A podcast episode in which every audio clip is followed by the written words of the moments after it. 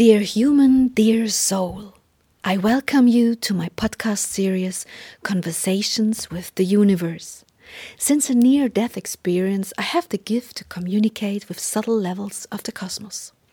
The knowledge from these for us invisible forms of energy I capture in my books, and it is now a great pleasure for me to share this knowledge, these conversations, with you as a supplement to the books. Please excuse me if the terms and articulations are not perfect. Our mother tongue is German, but we try to translate it to the best of our abilities. Thank you. Dearest friend, you have said that you would like to talk about human work. So please begin. When a human being begins to try to manifest his desire, he will inevitably get to the point where he has to create something. Nothing gets created through doing nothing. So if your soul wants to work to create, it will also have to satisfy the needs arising from human existence. For both need each other. The body works to satisfy the physical needs, the soul needs the body in order to be, and as the vehicle to gather experience. So, if a soul wants to bring the task of life into physical form, this has always got to happen in concordance with the ego. This means that you have to fulfill your life's task in harmony with your soul's desires. You have to make space for your soul. Acting as a human, therefore, always means acting in duality. You all are made of so many layers. You were never one dimensional. When you have found your life's task, always work in harmony with your soul. Work in order to live, but also live the soul.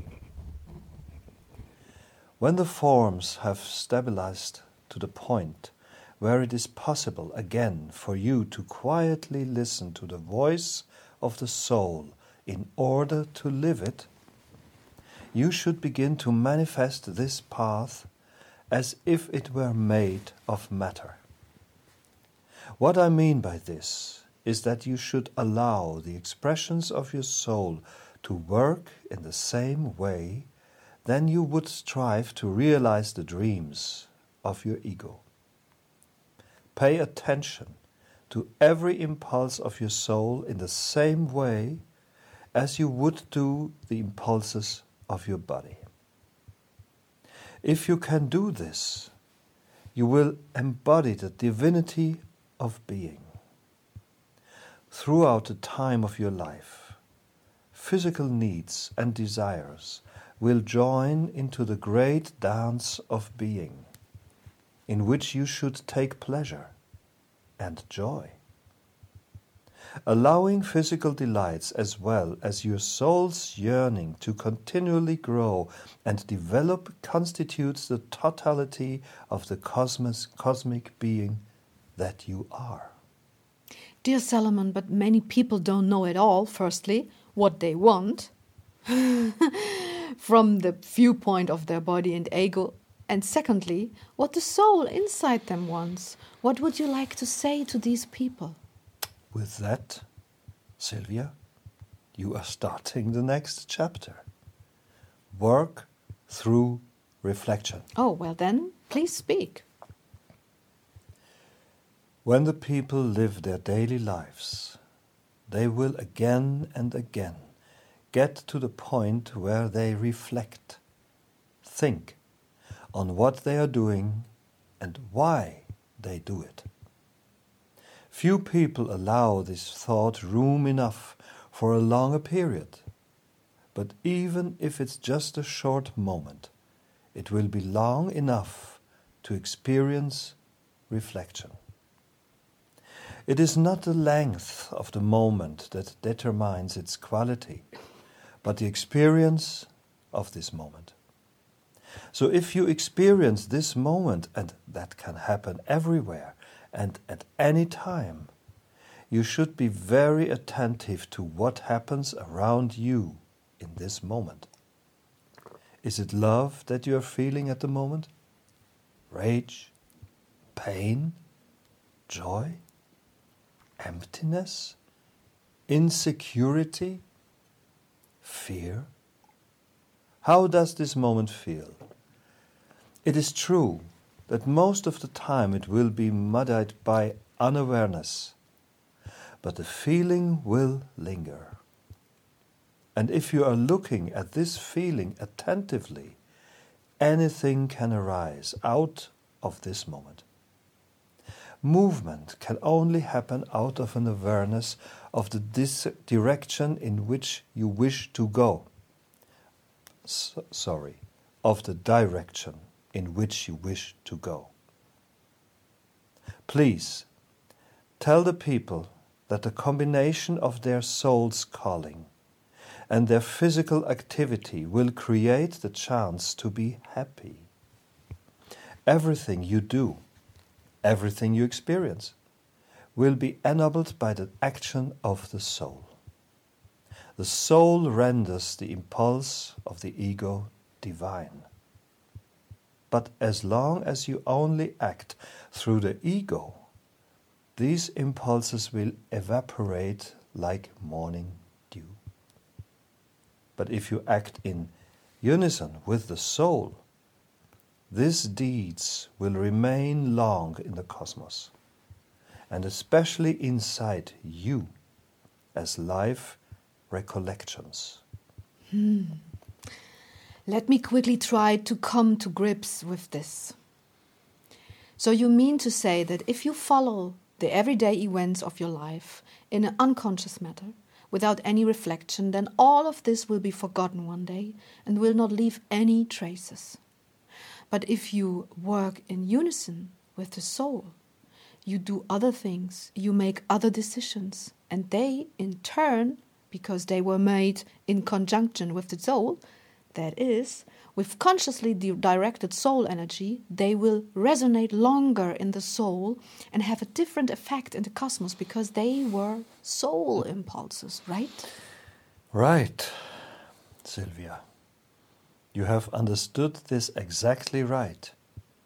And you can formulate this better than I can. Well, sometimes you can and sometimes I can. The important thing is that people understand it. So please continue.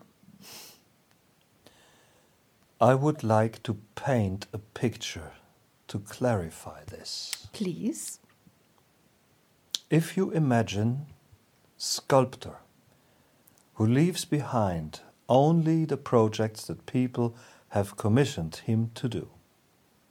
This could have developed into a very lucrative and financially successful source of income. That was all. And that will be all forever. Mm-hmm. Now, imagine that this person imbues his work with an intensely personal, soul directed impulse, such as special embellishments, loving curlicues, symbols, or various additions that beautify his sculptures. The people will take note and they will begin through communication about this exceptional work to be more and more interested. The resonance of these actions carved in stone will begin to take effect. Something that is spiritual, an impulse of the soul, will become the densest matter and actually begin to work people will gain a higher regard for the sculptor. They honor him, and most of all, they will continue to honor him far after his death. What I wish to say with this is that in every second of your life, you will have the possibility to beautify and eternalize your work, to imbue it with special impulses of your soul and that you can create resonances far beyond the world of matter. I mean, resonances of your soul. They will continue to resonate and vibrate further and further, however, wherever, and whenever. Wow, this is a very beautiful image. But what can people do who are not creative? I mean, not everybody is a sculptor or a painter or a singer or whatever. What do you do with people who actually have no such talents, who just go to the office to do their work and so on? How can they manifest the impulses of their soul? Who says that not everybody has such talents? Well, you mean they are just unconscious? Have just not been discovered? Yes, Ah. exactly. Everybody is creative, Sylvia, because every person has a soul, isn't it? Yes. The soul will always give such creative impulses. Wow. So, what you mean is that if we support the children and their creativity from a much earlier age, then they would be able to actualize more of their soul energy from the beginning, right? Absolutely. Well, what a nice, beautiful idea. But it doesn't have to be these kinds of talents, couldn't it? It could be also other things. Maybe someone could, for instance, just paint houses beautifully, well, or paint houses, no, build houses or repair things, right? I cannot name all the ways and means that will allow the soul to speak.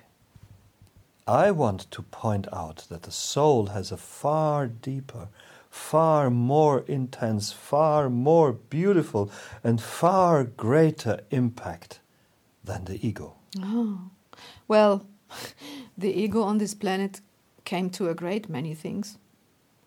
Many people nowadays rise to all sorts of positions in which they have a lot of power, and that is exclusively due to the work of the ego, and only in the rarest cases the expression of the soul's energy. And then there are people with talent similar to mine and who are maybe far, far more talented, and they are disregarded or, and even worse, mocked and dep- despised. In this regard, the ego is very strong and present in our current wor- world, in contrast to the lack of respect that people with media talents are being treated with. So sorry. Yes, that may be. But since we are talking about the impact of the soul, I would like to stress again that it is only the soul's impact that will prevail in the end. A manager like the one you have just described, who is perhaps the head of a corporation, how many soul impulses does he leave behind? Well, I'm not the I'm not the judge of that, but in our example, perhaps not a single one. Well, and what remains for him? Nothing? So, what remains for the people that were in his employ? Nothing either? Then take a look at the people who led nations or corporations and who do give spiritual impulses. Okay, well, they tend to go down in history, as we would say. Absolutely. Hmm. Well, I understand, but not every person has the ambition to leave a great spiritual legacy behind. Sylvia, every soul has the ambition, every single one. really? Well, you could almost think that the soul has an ego. That is facetious, Sylvia. yes, I'm sorry. I only mean it is about the fact that souls could and should express themselves, right? Right. And if we people, or better even humanity, allow these souls to express themselves, then our world would become a better world. You could say that, couldn't you? Yes, and your souls will become richer, more beautiful, more joyful, more powerful. Yeah, well, I like the term impact of the soul because it's really about impact in the world. Would you like to add anything to this topic? No. Then please tell me what is the next subject? A life's impotence. Oh, okay. Then we will talk about this. I'm very much looking forward and thank you so much for the insights about the impact of our doing on this planet. thank you. Love.